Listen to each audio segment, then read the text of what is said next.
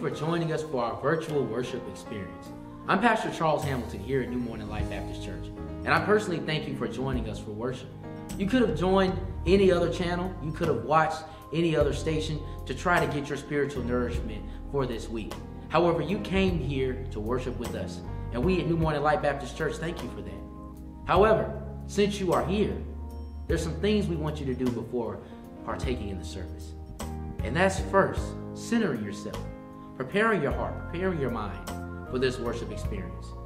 Sometimes there's a commercial that plays before the worship experience comes on. Sometimes there's so much that goes on in your household, and all of that can distract you from this worship experience. However, in this moment, take time to center yourself. Take time to truly experience what thus says the Lord. Remember, faith comes by hearing, and hearing by the word of God. And on this Sunday, you will hear a mighty word from the Lord to convict your heart and hopefully allow you to figure out what you need to do to be in deeper relationship with God. May God bless you and may God keep you. Have a wonderful Sunday.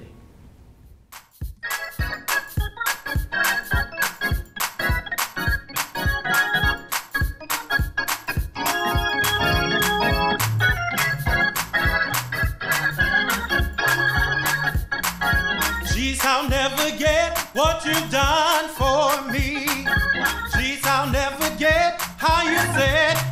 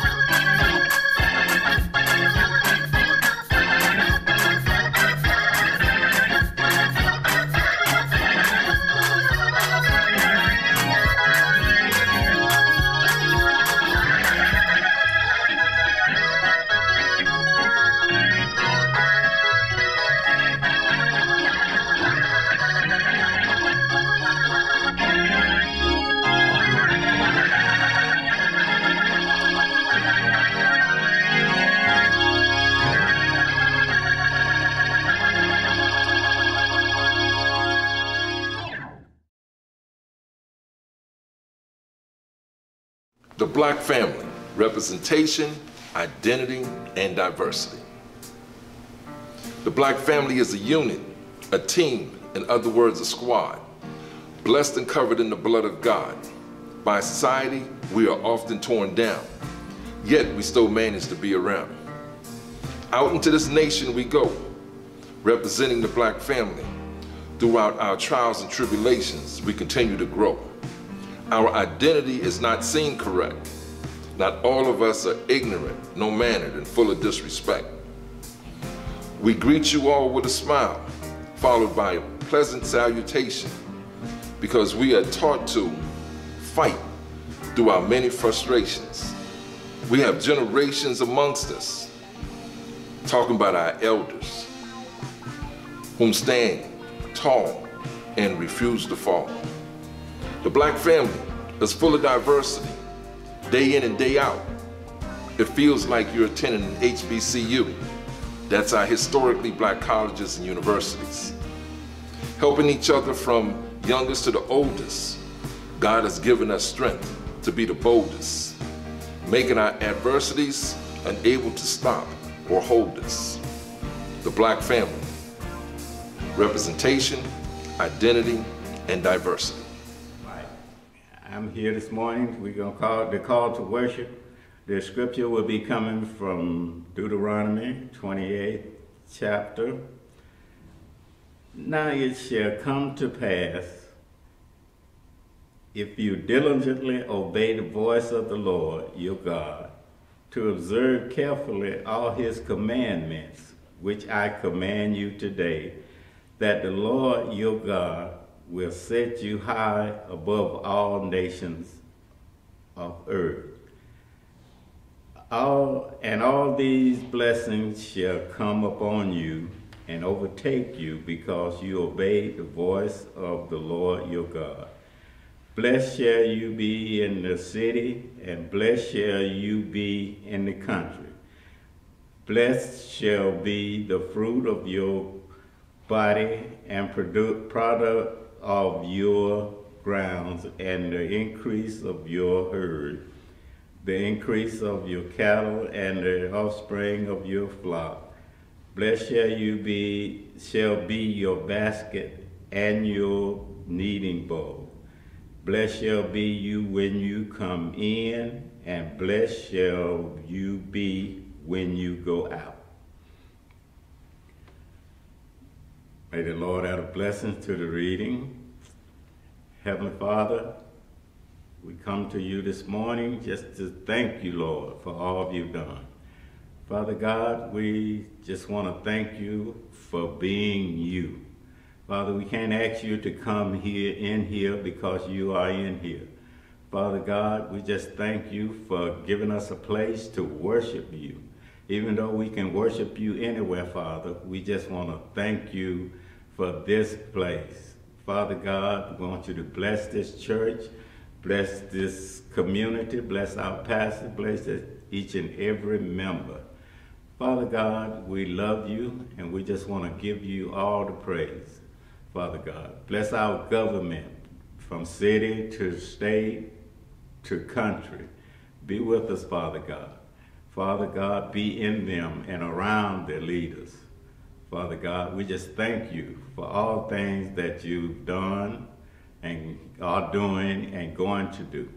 We thank you for all these and all other blessings that you are doing for New Morning Light. We thank you, Lord. In your son Jesus' name, we do pray. Amen. Thank God.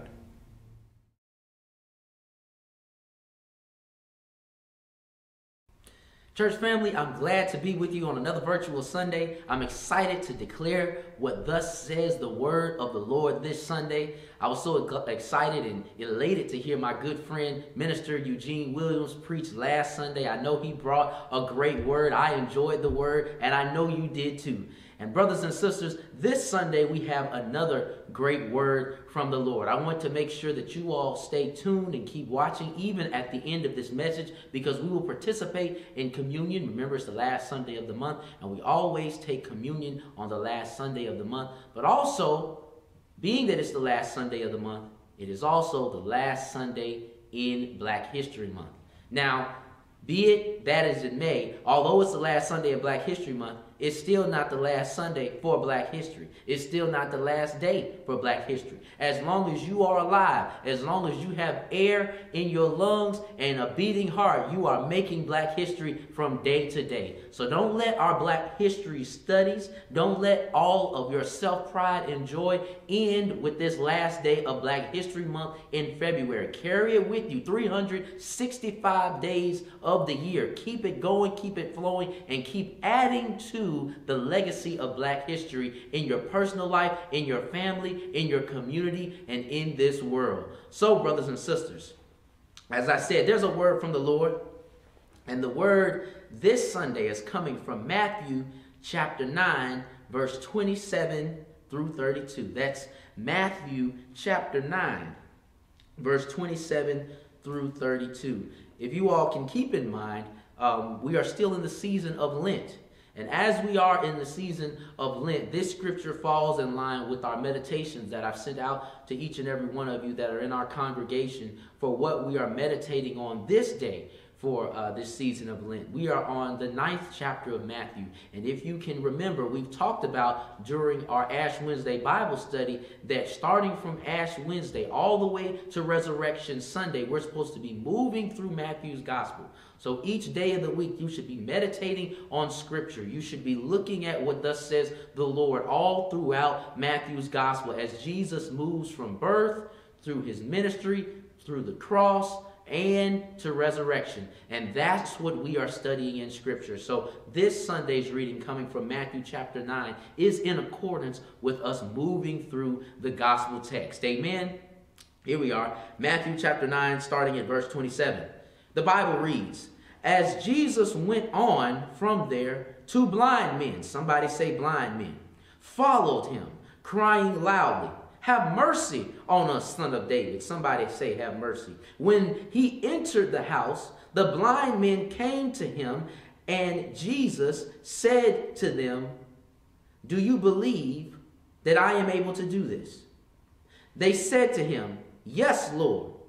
Then he touched their eyes and said, According to your faith, let it be done. According to your faith, let it be done. Amen. And their eyes were open. Then Jesus sternly ordered them, See that no one knows of this. But they went away and spread the news about him throughout the district. Brothers and sisters, may the Lord add a blessing to the reading of this word. Blind faith. Blind faith. I've entitled this one Blind Faith. You see, when I think of blind faith, it's hard not to think of the concept of sight. You see, sight is an interesting feature of the human experience. You see, you can have eyes and not see. You can have knowledge that gives you certain insight and still not see the truth. Brothers and sisters, I don't know if you've ever had the experience of waking up early in the morning, maybe a little bit more abruptly than you intended to, and it takes you a minute for your eyes to adjust. Or maybe if you're in your house and you go from a dark room into a lighter room and you find yourself blinking your eyes trying to, to adjust to the new setting of light in the room. Or, or, or maybe you might have had the experience when you're reading something and it takes you a moment for your, your eyes to regain focus in what you're seeing. Brothers and sisters, the concept of seeing and sight is very interesting in our human experience. That just because you have eyes don't mean you have perfect vision. Just because you can see doesn't mean you can have an understanding of the full truth. Brothers and sisters, this brings me to the point that there are aspects of seeing that go farther than what you can visualize and comprehend. I said there are aspects of seeing that go farther than what you can visualize and comprehend. You see, there are two aspects of this there is practical vision, and then there is spiritual vision.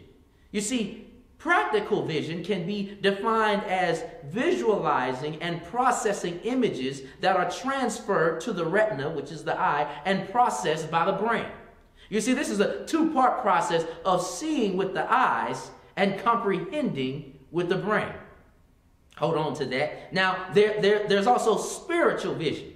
Now, spiritual vision deals with the spirit, deals with the soul. It, it, goes beyond with what you can see with the eyes. It's when a believer uses the Holy Spirit to discern God's will for their life. It's when a believer uses their spiritual vision to get an understanding of what's going on in the real in their reality, whether or not someone has a good spirit or whether or not they should be in a certain environment. Spiritual vision goes beyond what the eye can see. Therefore, spiritual vision asserts some level of having faith. And you can remember that Hebrews tells us that faith is the substance of things hoped for, the evidence of things not seen. So, brothers and sisters, if we evaluate these two concepts of practical vision and spiritual vision in tandem, it reveals to us that spiritual vision and faith doesn't require the same process as practical vision. It doesn't require the same process as physical vision. You see, faith requires a partnership between blindness and trust to truly practice. I said faith requires a process between, or I should say, partnership between blindness and trust to truly practice. That's in contrast to what is needed for practical vision. Remember, I said practical vision, you need to have the, the, the eye that allows you to see, but then you need also the brain working with the eyes in partnership so that you can comprehend. These two things work hand in hand or hand in hand so that you can see and understand with your eyes and with your mind. But brothers and sisters, faith requires a partnership between some aspect of blindness and trust to truly appreciate what faith is. You see, what I'm trying to get at is that faith requires an additional step in the visual process for believers. Well, how so, Pastor? Let me tell you. It's, you see, in addition to what is seen with the eye and comprehended by the brain, for the believer, the believer must add another step in the process. So, therefore, what is seen with the eyes and comprehended by the brain must be processed by the office of the Spirit. Hold on, I'm coming down your street. I said the Holy Spirit. That's the office of the Spirit that resides in us as believers. This Holy Spirit, it it, it, takes what is seen that goes through the eyes and is processed by the brain, and then it allows what is seen and processed with the eyes and, and then comprehended by the brain, and it evaluates it to see if it's a part of what God's plan is for our lives. That's the role of the Holy Spirit. That's the role of spiritual vision in our lives brothers and sisters. This means the Holy Spirit must have the resource of Scripture to reference inside of us so that when the world submits a dilemma to the office of the Holy Spirit, we can be like Paul. Or we can understand what Paul says when he says, Do not conform to this world, but be transformed by the renewing of your mind so that you may discern what is the will of God, what is good and acceptable and perfect. That's what the spiritual vision does. I don't want you to miss that. I need to say that again. The spiritual vision allows us not to conform to this world, but be transformed through the renewing of our minds so that what you may discern is the perfect will of God. Therefore, it is essential for us to have equally as strong spiritual vision as it is essential for us to have physical vision. Brothers and sisters, as believers, we must challenge what is seen with the practical eyes and assess the situation with our spiritual eyes. Mm, I don't want you to miss that. I need to say that one more time. I said, as believers, we must challenge what is seen with our practical eyes and assess the situation with our spiritual eyes. That means assess the situation with our Holy Spirit that resides in us. That means assess the situation to make sure it is the perfect will of God. Brothers and sisters, you see, Hebrews 11 3 tells us, by faith, we understand that the world was prepared by the word of God, so that what is seen was made from things that are not visible. I don't want you to miss that. I said Hebrews 11 3 tells us, by faith we understand that the worlds were prepared by the word of God, so that what is seen was made from things that aren't visible. Therefore, we should trust God and not what we can see, because what is seen was created by that which is not seen. Therefore, we can trust the God whom we cannot see to impact this reality which we can see. Therefore, we shouldn't get caught up. We shouldn't get too bothered. We shouldn't get too frustrated by all the negative things in which we see going on in the world because we serve a God that we can't see that has rule and reign over things that we can see. Brothers and sisters, the concept of sight is an interesting concept. The, the, the, the, the, the ability to see in this reality is an interesting ability because perception isn't always reality. Just because you see something that looks a certain way doesn't mean that it is always be that specific way. Brothers and sisters, I'm so thankful for ancestors that had spiritual vision ancestors that looked far beyond what they could see with their eyes and started looking at what they could imagine and visualize with their spirit and visualize to as far as a hope for future to come. Brothers and sisters, when I think of spiritual vision, I think of Harriet Tubman. I think of Harriet Tubman that didn't take the reality of being a slave and let that stop her, but she took that reality, sent it to the office of the Holy Spirit, and said, I'm going to spend the rest of my life freeing slaves, taking them from the south and bringing them through the north. And brothers and sisters, she said, Yes, I freed thousands of slaves. But I could have uh, I could have freed hundreds more if they only knew they were slaves. And brothers and sisters, she had a level of spiritual vision that gave her the insight, that gave her the ability to push and see beyond her reality. And brothers and sisters, what that shows us, what that teaches us, is that at some point you have to go beyond what is seen in this reality and tap into a vision that allows us to see things that aren't seen. That's not just Harriet Tubman, that also goes for a brother named Booker T. Washington. Brother Booker T. Washington was a slave. And although he was a slave, he came up from slavery and he founded what started off as Tuskegee Institute and then later on became, became Tuskegee University. And brothers and sisters, this slave could have let his condition, could have let his situation, could have let what he did see as far as his current state be the end state of his reality. But what he said is, I have spiritual vision because I have vision that'll take me from where I am as long as I trust a God that will lead me to as far as I need to go. And brothers and sisters, I believe that same spirit that resided in Harriet Tubman, that was also in Booker T. Washington, also resides in you and I. Let me come down your street and let me turn in your driveway. New Morning Light Baptist Church, our founding pastor Robert hold Hodo. Oh, yes, he had spiritual vision. After leaving Morning Star Baptist Church, he had the vision to start this church, New Morning Light Baptist Church, and he could have just let the idea fester and defer, but instead of doing that, he turned an idea into a reality. Yes, he faced many obstacles. Yes, you, as some of the founding congregants, faced many obstacles along the road. But now I stand in the manifestation of a vision that has become reality. And, brothers and sisters, this is a testament to the fact that something that started out as an idea that was not seen became a reality that is seen. And now we are all reaping the benefits of a reality that at first wasn't seen, but now you are viewing and watching right now. Brothers and sisters, that goes to show that you can shape this reality. You can change this reality, all if you believe.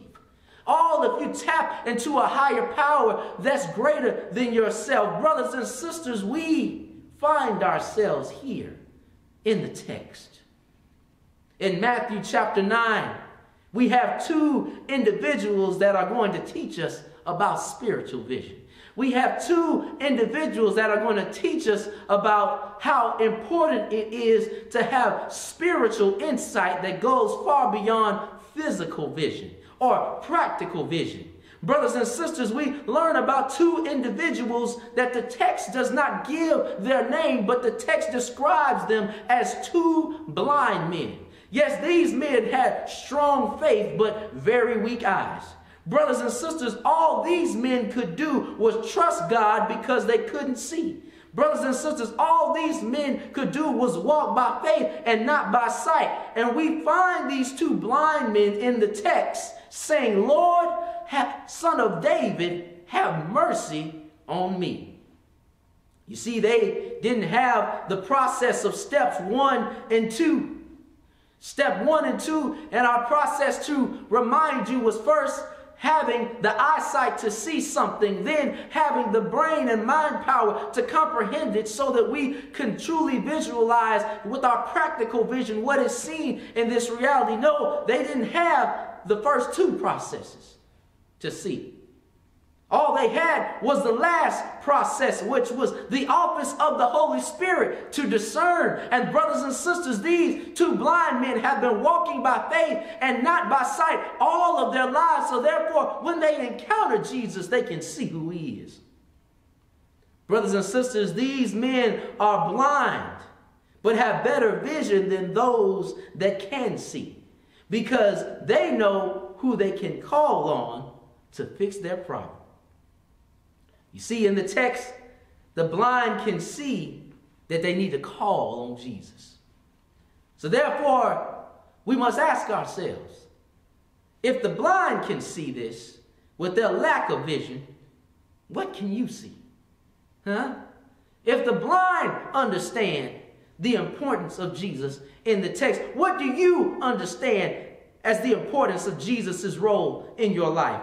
Brothers and sisters, to add context to the text here in Scripture, we must understand what it means to be blind at this point in time in the Bible, brothers and sisters. To be blind at this point in time in the Bible is considered a handicap. But, brothers and sisters, it's not considered a handicap by today's standards where they could just go collect disability or they could just go and receive resources and, re- and go and be a part of a community of the blind. No, brothers and sisters, these blind men or anybody that was deemed as handicapped would be ostracized by the community. They would be ostracized and left to fend for themselves. They would be shunned and left out of the traditions and customs of the day because nobody wanted to deal with the blind men and women. Nobody wanted to deal with the handicapped men and women. And brothers and sisters, being blind was almost a death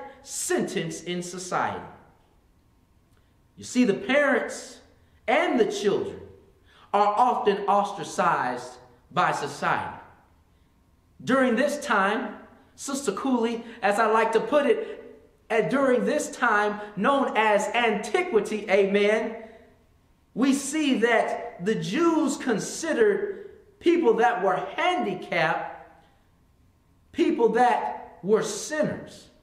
Not only did they view the people that were handicapped as sinners, they viewed their parents as having sinned, and sometimes they would debate whether or not if it was if the condition of the handicap was a result of the child's sin or was the result of the parent's sin brothers and sisters that's why they would ostracize these groups of people because they would say your sin was so bad that now your children are afflicted. And they almost looked at it as if it was contagious brothers and sisters. Therefore they would shun these types of people we see evidence of this in John chapter 9, verses 1 through 7, that says, As he passed by, he saw a man blind from birth. And his disciples, these are Jesus' own disciples, they asked him, Rabbi, who sinned, this man or his parent, that he was born blind? And Jesus answered, It was not that this man sinned or his parents, but that the works of God may be displayed in him. Brothers and sisters, this is a paradigm shift here in the text. This is a new way of interpreting what's happening in the lives of the blind men in this text. But I'm telling you this to add context to the text so you can see the severity of being handicapped, so you can see the severity of being blind during this day and age. You see, through the lens of practical vision, the blind man's situation looks bad. However, with the spiritual lens of spiritual vision, their situation actually is looking kind of good. Brothers and sisters, what are you talking about? Brothers and sisters, I know you're wondering what I'm referencing. Well, let me give you two lessons that come up or, or, or are stirred up from the text. Two, there are two lessons in Matthew chapter 9, verses 27 through 32. You see, the lesson taught, there is a lesson that is taught by the blind men, and then there is a lesson taught by Jesus. You see, the blind men, they teach us as the audience, they teach us as readers who and how to call for liberation. I said the blind men, their lesson that they're trying to teach us is who and how to call for liberation. Then Jesus He's teaching us a lesson, and He teaches us who and how to serve. Brothers and sisters, just to recap, I want you to know, I want you to walk away with this that the blind men are teaching us who and how to call for liberation, and Jesus is teaching us who and how to serve. Brothers and sisters, the blind men in verse 27, they say, Have mercy on us, son of David. You see, this teaches the importance of submission and the necessity to know who God is. You see, when you see the term have mercy, that means somebody has had enough. When you see the term have mercy, that means they've had enough and they've tapped out, brothers and sisters. When you see or hear somebody say have mercy, that means they can't put up with any more of the stress. That means they're tired. That means they're worn out. Brothers and sisters, these blind men come to Jesus and they say, Have mercy on us. They're saying, have mercy on us when they're looking at the, at the fact that everybody shunned them. They're saying, have mercy on us when they're looking at the fact that they have no community except each other. They're saying, have mercy on us because they're looking at the fact that the government doesn't care for them. Their religion doesn't care for them. Their families don't care for them. They're saying, can somebody have mercy on us? I remember when I was in elementary school, one thing we used to like to do as young boys is wrestle and play fight. We used to play this game called Mercy. And in this game called Mercy, you would wrestle around with somebody until they got you in a chokehold that you couldn't get out of. And then you would have to cry out, Mercy, mercy, because, because if you didn't cry out, you could possibly be passed out from not having enough air reach your lungs because you were getting choked out. Or if you didn't say, Have mercy, you might possibly get an arm broke or a leg broke because somebody was playing with you too hard. So you would use the term mercy to let somebody know I've had enough. And brothers and sisters, you see these blind men in the text asking for mercy. And it's not just the blind men here that are in the text asking for mercy. Sometimes it's you at home that are asking for mercy based on the weight of the world because the weight of the world is too much based on what you see versus what you believe. And it's not adding up based off of the fact that when everything is falling apart, all you can say is have mercy on me. Have mercy. When you give it your all and you just can't fight anymore, have mercy on me. You see, asking for mercy is a petition to the Creator for help. And brothers and sisters, we see these two blind men in the text petitioning to Jesus to have mercy on them. Then, if we move a little further, they partner that petition with calling him by his title. They don't call him Jesus, They don't call him King of Kings and Lord of Lords. They say, Have mercy on us, Son of David. You see, they acknowledge Jesus' power and authority through his lineage. Brothers and sisters, I want to give you a little background information on the fact that whenever you see Son of David in the text in reference to Jesus, this is a theological claim. Some of you all can remember that every time I mention the book of Matthew, I always preface it with the fact that it's a gospel. And those of you all that have been watching for a long time, I always like to ask that the word gospel means what? I wish I could hear you because I know you're saying it at home. Uh, the word gospel means good news. And brothers and sisters, the reason Matthew's gospel is good news because Matthew's gospel has one focus. Matthew's gospel has one point, and that is to exalt Jesus as the Jewish messianic Messiah prophesied about through the Old Testament. And the way they do this, the way they prove this, is going through the entire lineage of Jesus, all the way back from Abraham. And they go through it to show that Jesus is descended from King David. You may be asking, Pastor, where is that? Well, let me tell you. That's right at the beginning of Matthew. In Matthew chapter 1, starting at verse 1. If you have your Bibles, look at that. It says, In account of the genealogy of Jesus the Messiah, the son of David, the son of Abraham. It says Abraham was the father of Isaac, Isaac the father of Jacob, Jacob the father of Judah and his brothers, and Judah the father of Perez. And it goes on and on and on until it gets to David.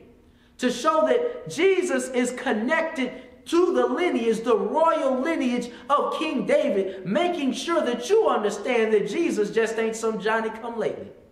This is a theological claim that the blind men are pointing out that I identify that you're a part of a lineage of royalty. I identify and I know who you are, although I can't see you. So, brothers and sisters, what Matthew is trying to prove, what Matthew is preaching and has tapped on my shoulder and told me to preach so that you understand this, is that he's trying to get you to see that even the blind men can see that Jesus is the Messiah. And what Matthew is trying to convict the reader is that if the blind men can see that Jesus is the Messiah, if the blind men can see that they need to go to Jesus for healing, if the blind men have an understanding of the fact that Jesus has gone through 14 generations to come to this point to be our Savior, what do you need to do as far as understanding who Jesus is in your life? Brothers and sisters, Matthew's gospel is trying to bring and expose the underlying thing that Jesus is the Savior. Jesus is the bringer of salvation. Jesus is the true anointed one. And Matthew's gospel is showing through the least of these, those that are marginalized by society, those that are blind and have been shunned, that even they realize the importance of this man. So, brothers and sisters, that brings me back to the divine question that if blind men can identify Jesus as the Messiah, can you? I said, if blind men can identify that they need to call on their Lord and Savior, can you? What that teaches us is that although you may not see God physically, you can trust Him spiritually. Although you may not truly understand how God works in your life, you don't have to know how God works in your life to know that He's working in your life. This shows us that you can call on His name and believe in Him as He believes in you. Brothers and sisters, belief in God is essential to healing. And these blind men come to Jesus to expose and reveal to him that although they cannot see, they believe that he is a source of healing. Brothers and sisters, if we go down to verse 28, verse 28 shows us and says, Do you believe I can do this? Now, this is Jesus' lesson. This is the part of the sermon where Jesus is now teaching us something. Jesus' actions go beyond his question and teaches us the importance of validating a person's humanity. I know you may be asking, I, I don't know, Pastor, I, I don't see all that in the text. Well, let me make it plain for you.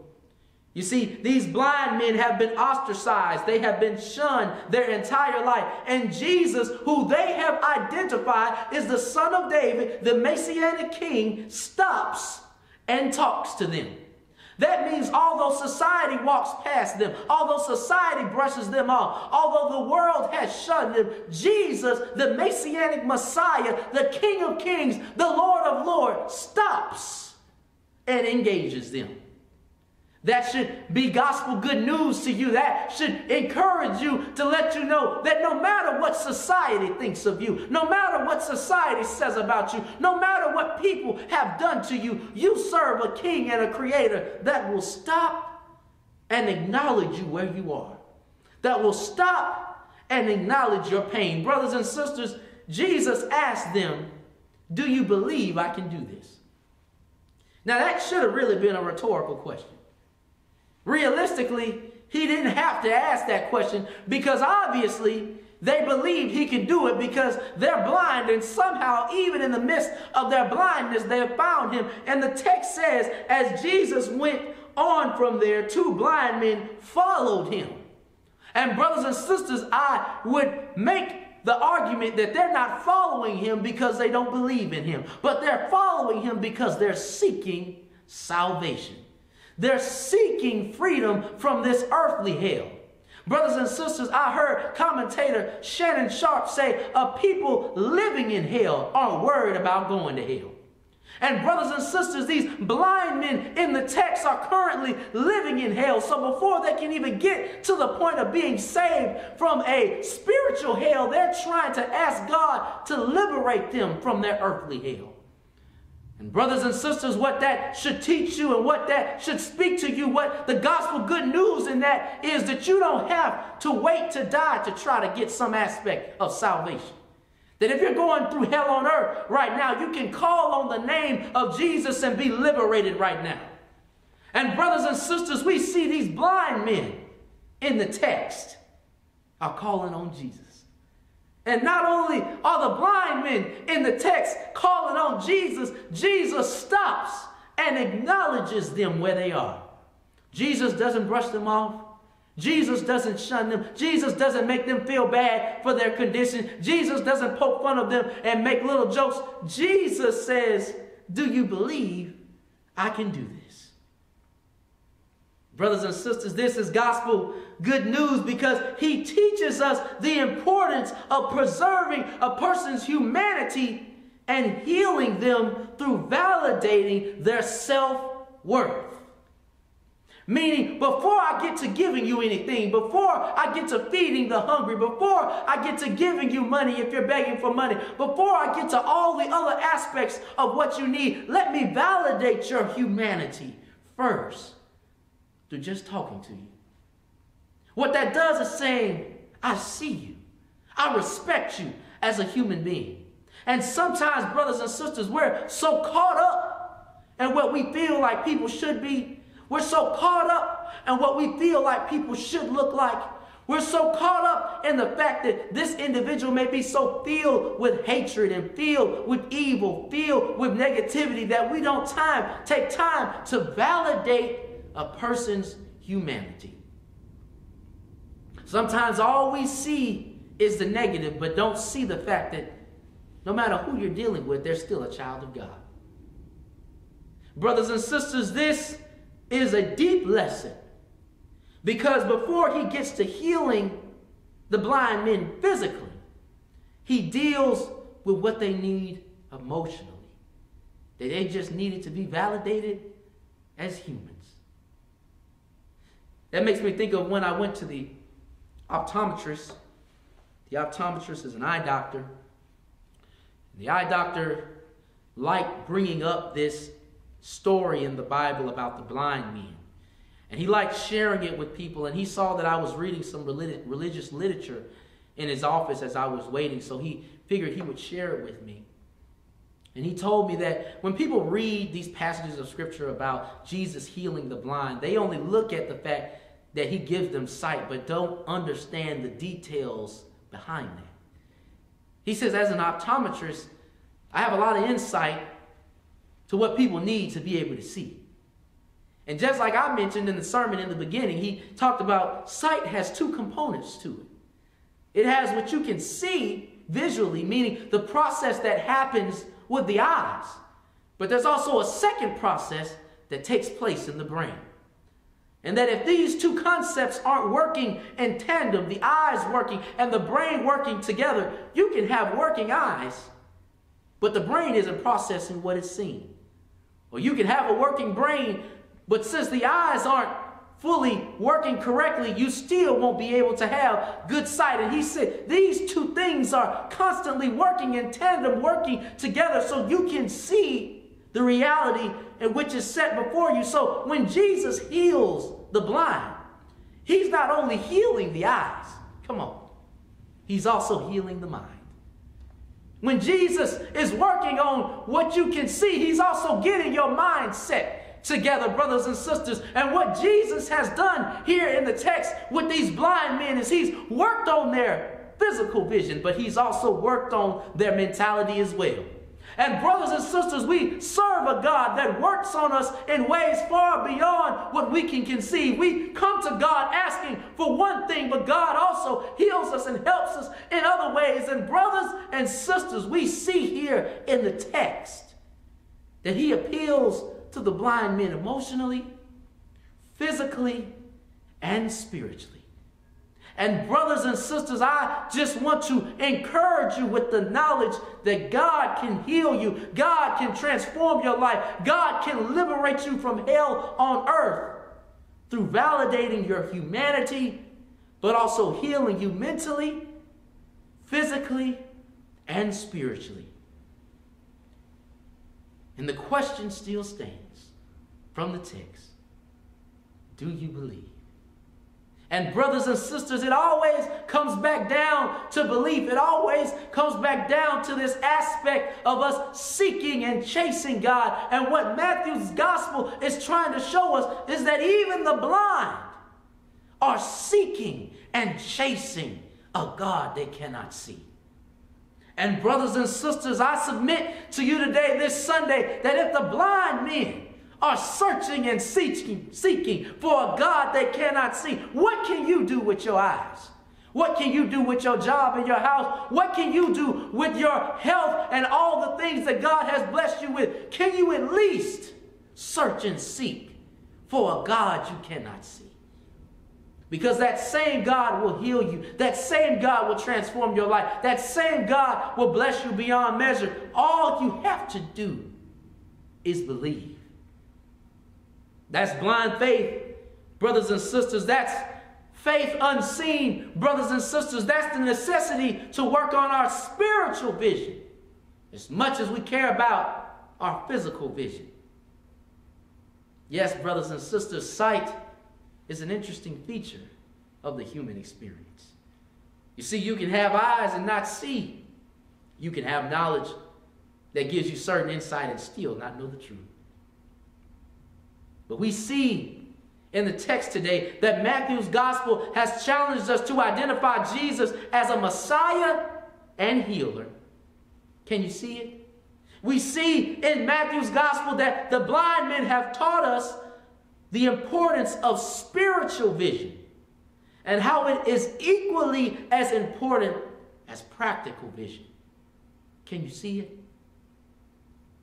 This text has taught us through Jesus the importance of validating each other, and that Jesus validates our humanity.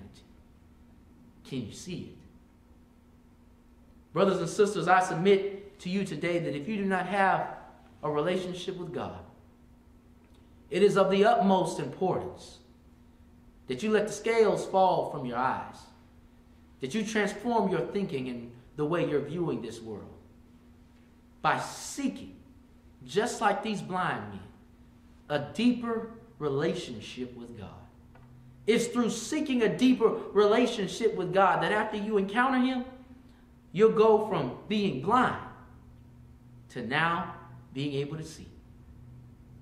Things that you were blinded by as far as the, the, the weight of the world, things that you were blinded by as far as the appeal of friends and loved ones, things that you were blinded by as far as trying to survive from day to day. When you de- develop a relationship with God, He'll take those scales from your eyes and allow you to truly see Him and know that He can handle all of these things for you. But just as the text says, you have to believe. So, brothers and sisters, for the remainder of this week, I want you to meditate on this text. And I want you to meditate on the concept of seeing and seeing God in a different light, of understanding God in a different way, and inviting God into your prayer life, inviting God into your spiritual life so as you walk and talk and deal with people, deal with scenarios as situations are submitted to the office of the Holy Spirit in your heart. That you have enough resources for that Holy Spirit to properly evaluate what you're dealing with and give you the best course of action. So, now, brothers and sisters, if any one of you that are watching do not have a church home and you like this God that will validate you and want nothing in return but your love and your loyalty, you can give your life to Christ. You can make New Morning Light Baptist Church your church home. And I would be honored to be your pastor. But all you have to do is give yourself fully to God and confess with your mouth and believe in your heart that Jesus is Lord. And the easy part is confessing with your mouth. But the daily struggle is believing it in your heart. So that no matter what comes up as an obstacle, you can still persevere with faith. Brothers and sisters, thank you so much for joining us this Sunday. I pray that this message blesses you, and I pray it convicts you to have a different insight on how you view your reality and the necessity for having God in your life. Remember, the joy I have, the world didn't give it to me, and the world can't take it away. You should always be thankful for what God has done what God is doing and what God will do. God bless you and may God keep you. Amen.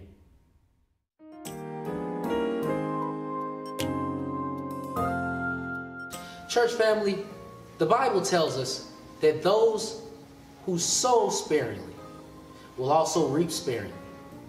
And those who sow bountifully will also reap bountifully. For God loves a cheerful giver. And, brothers and sisters, what I would like to remind you is that during this time, we appreciate all of your contributions to this ministry. I want to remind you that during this time, it is good to pray. However, a ministry cannot be sustained on prayers alone. It also must be sustained on the actions and the cheerful giving of its congregation. So, you all have been faithful tithers, faithful givers, in the midst of all that we've experienced during this time. However, what I'm asking you is to continue to sustain that level of giving so that we can sustain this ministry. As you know, we can never repay God. We can never give God enough in comparison to all that God has done for us. However, through financial contributions, what we are doing is showing God that money does not have a hold over us that would separate us from an in depth and genuine relationship with God. Brothers and sisters, I don't believe in that concept of you pay God, then God repays you with blessings. No, you give to the church and you give to God by showing that you're willing to sacrifice in order to show God that He is the one that sustains your life and not that you sustain your life on your own. So, brothers and sisters, once again, thank you for your contributions. Thank you for supporting this ministry. And always remember, you are the light of Conley, and the darkness shall not overcome you. God bless you, and have a wonderful week.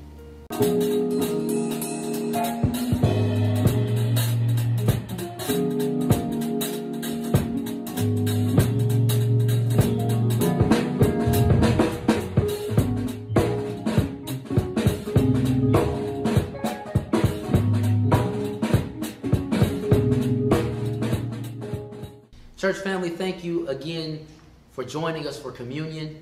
And as we've done so many times before, we are here with our bread and we are here with our blood, which is symbolic of the blood and body of Jesus Christ. Now, this is one of the oldest traditions that we have in our Christian tradition. Brothers and sisters, this is symbolic of the actual blood and body of Jesus Christ that was sacrificed on the cross. Isaiah tells us that he was wounded for our transgressions, he was bruised for our iniquities, and the chastisement of our peace was upon him, and by his stripes we are healed. It is by those stripes that we receive the blood. It is by those stripes that we receive the body. And it is by those stripes that we are reminded of the seriousness and of the traumatic experience of our Savior being beaten and killed at the cross. So, brothers and sisters, we partake in this so that we don't take salvation lightly, so that we don't take the grace of God lightly, so that as we eat and we drink the symbolic blood, blood and body of our Savior Jesus Christ, we eat and drink this as a reminder as we go through life that we need to take each step seriously as a Christian and in our Christian faith. I just preached about being in right relationship with God. And, brothers and sisters, this is our direct connection to keep our mind in right relationship with God. So, at this time, I hope you have your bread prepared, and I hope you have whatever element you have that you're going to drink. And we will partake in communion. Matthew's gospel tells us that he took the body, he broke it, and he said, Eat, for this is my body broken for you. Take and eat. Then he took the cup, and he said, This is my blood that was shed for you for the remission of sins. Take and drink, brothers and sisters. Brothers and sisters, at this time, after taking communion and after reflecting over the traumatic experience of the cross, take that experience with you and take this communion with you through the remainder of your week so that you can be intentional about having the right relationship with God. We don't want to have cheap grace. We don't want to have cheap salvation. Cheap in the sense of us not necessarily valuing all that was sacrificed at the cross.